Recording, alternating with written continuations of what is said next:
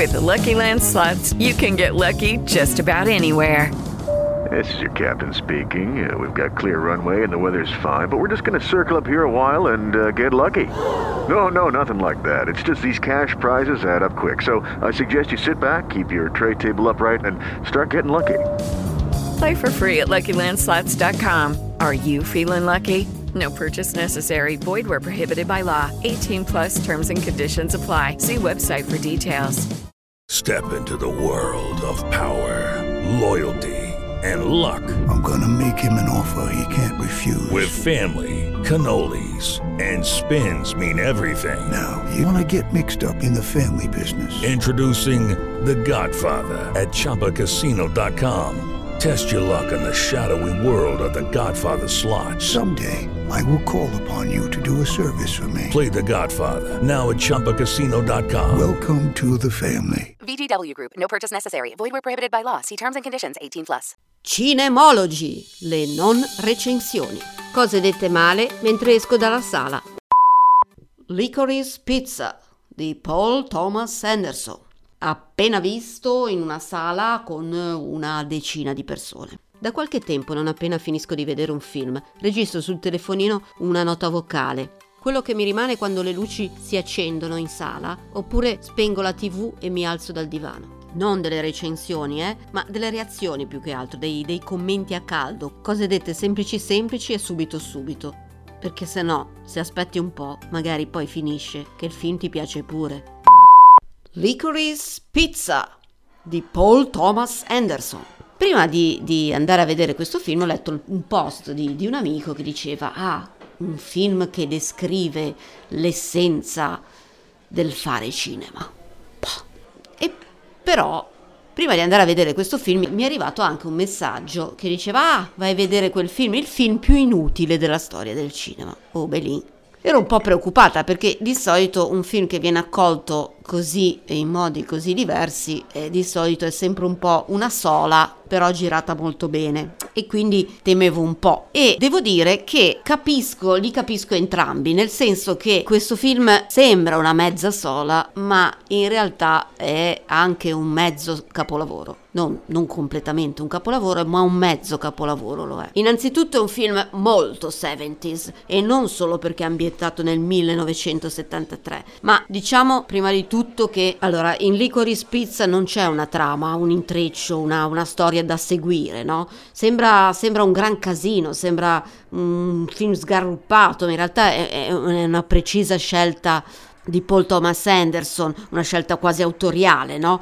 Ci ritroviamo a seguire questi due personaggi interpretati da questi due talentoni, eh, Cooper Hoffman, il figlio di Philip Seymour Hoffman, e quest'altra scoperta davvero un, una forza, un, un'ira di Dio di, di, di, di, attrice, Alana Haim, che in realtà è una cantante, alla sua prima interpretazione, la prima volta sul set. Seguiamo questi eh, personaggi che attraversano in modo quasi insensato le situazioni più diverse, più assurde, da, dal, dalla crisi petrolifera ai materassi ad acqua, alla famiglia ebrea, alla Hollywood dei bambini divi, a eh, qualche traccia di Vietnam, a, fino ad arrivare alla politica e poi ai flipper, ecco i flipper fondamentali secondo me in questo film i flipper, flipper che eh, soprattutto cioè, in America sono stati vietati, direi forse anche fin dopo il 73 anno in cui è ambientato questo film, ma erano vietati, erano considerati non solo gioco d'azzardo, ma un oggetto che portava a fare movimenti sconsiderati in pubblico, no? E, e, e dicevo, i flipper sono importanti perché in realtà questi due personaggi sembrano due palline eh, impazzite all'interno di un flipper, no? E si muovono per tutto il film così, come palline impazzite che saltano, anzi sbattono da una parte all'altra quasi eh, senza senso, senza anzi con un senso ben preciso, perché, perché, così è il gioco, perché, perché, è bello farlo, per la gioia di farlo, no? E, e, e infatti per tutto il film non smettono mai di, di, muoversi, di correre, di spostarsi, di saltare, una, una corsa anche qui sgangherata, sgarruppata. Mi ricorda un po' la corsa di Dustin Hoffman in, nel laureato, quella corsa finale proprio così fatta un po' alla come viene viene, no? E, e, e corrono, corrono tutto il film.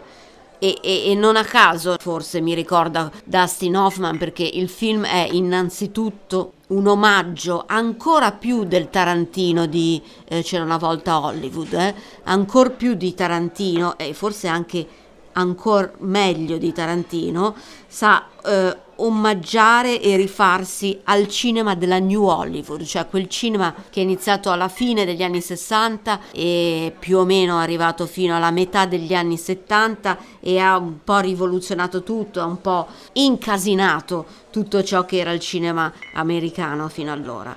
È appunto tutto il film, anche nella forma, un omaggio a questo tipo di cinema, a un cinema mh, mm, appunto anarchico, sgangherato, povero, un cinema per la strada, un cinema dove i personaggi vagavano, vagavano dall'inizio alla fine senza una trama e senza una motivazione, forse vagavano solo per il gusto di vagare, forse lo scopo era proprio il vagare, no? E allora ci potremmo chiedere come mai questo rifarsi di questi due eh, autori al cinema degli anni 70, perché lo stesso cinema americano ci ha insegnato ormai che eh, gli anni 60 sono per il cinema americano, per la società americana, sono un po' l'infanzia, l'età della eh, innocenza, della purezza.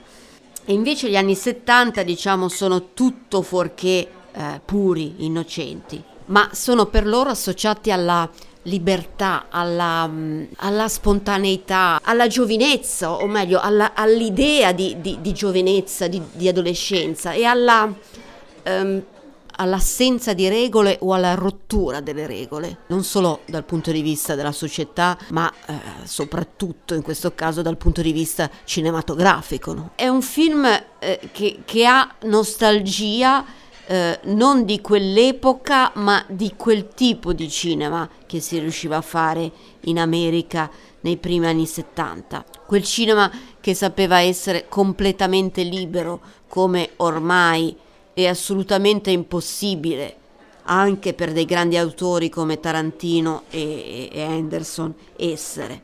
E anche la locandina eh, disegnata con questo stile molto anni 70 mi sembra un omaggio alla locandina di American Graffiti che in realtà racconta degli anni 60, dell'estate del 62, ma eh, è stato girato nel 73 quindi piena New Hollywood, mentre invece questo è stato girato nel 22, ma ambientato nell'estate del 73. E poi a proposito del titolo, Licoris Pizza, ho letto che era una catena di eh, negozi di dischi pizze di liquirizia, i vinili, i dischi, no? E è un po' come se il nostro Paul ci conducesse alla scoperta di questo disco che è il suo film, eh, facendoci saltare con la, con la, puntina del giradischi da una traccia all'altra, no? Ci fa saltare in una track, una traccia, ce la fa ascoltare e poi tac saltiamo nell'altra e poi saltiamo nell'altra e poi ancora. E non lo so, io ho interpretato così, diciamo, il rapporto tra eh, questo titolo e eh, questa non struttura narrativa. Poi magari mi sto facendo un viaggio io, eh, cioè magari... Però comunque per concludere, se, se si entra in questo tipo di racconto, se si accoglie questo gioco che, che, mette in piedi Paul Thomas Anderson perché è chiaro che, che è un gioco, che, che, è un film fatto sorridendo, ecco. Imma- mi viene da immaginare eh, Paul Thomas Anderson che chiama Sean Penn, che chiama Bradley Cooper, che chiama Tom Waits, dice dai ci vediamo fai un po' quello che ti pare. Gli dice dai vieni, fai, fai una tirata tua, inventati qualcosa mi dà l'idea anche di qualcosa di improvvisato, no? Anche se la sua regia è sempre molto molto curata e molto sensata e molto studiata ovviamente. E quindi eh, è un film che eh, secondo me bisogna andare a vedere con una certa predisposizione d'animo. Se ormai l'adolescente che eri eh, non ha lasciato traccia dentro di te, non andare a vedere questo film. Se dentro di te hai qualcosa ancora di quell'adolescente che eri, allora lo apprezzerai come un mezzo capolavoro. Insomma. Se no, come una mezza sola. E quindi, per concludere, è un film con dei difetti? Sì, certo, ma perché parlare dei difetti? Un po' come per gli adolescenti, no? Ma sono così belli così, ma perché parlare dei difetti? E quindi a questo film incredibilmente do tre stellette, che per me 3 su 5 siamo proprio a livelli altissimi. E, ehm, e boh, dai, va bene così. Bravo Paul, mi hai sorpreso. Vocale finito.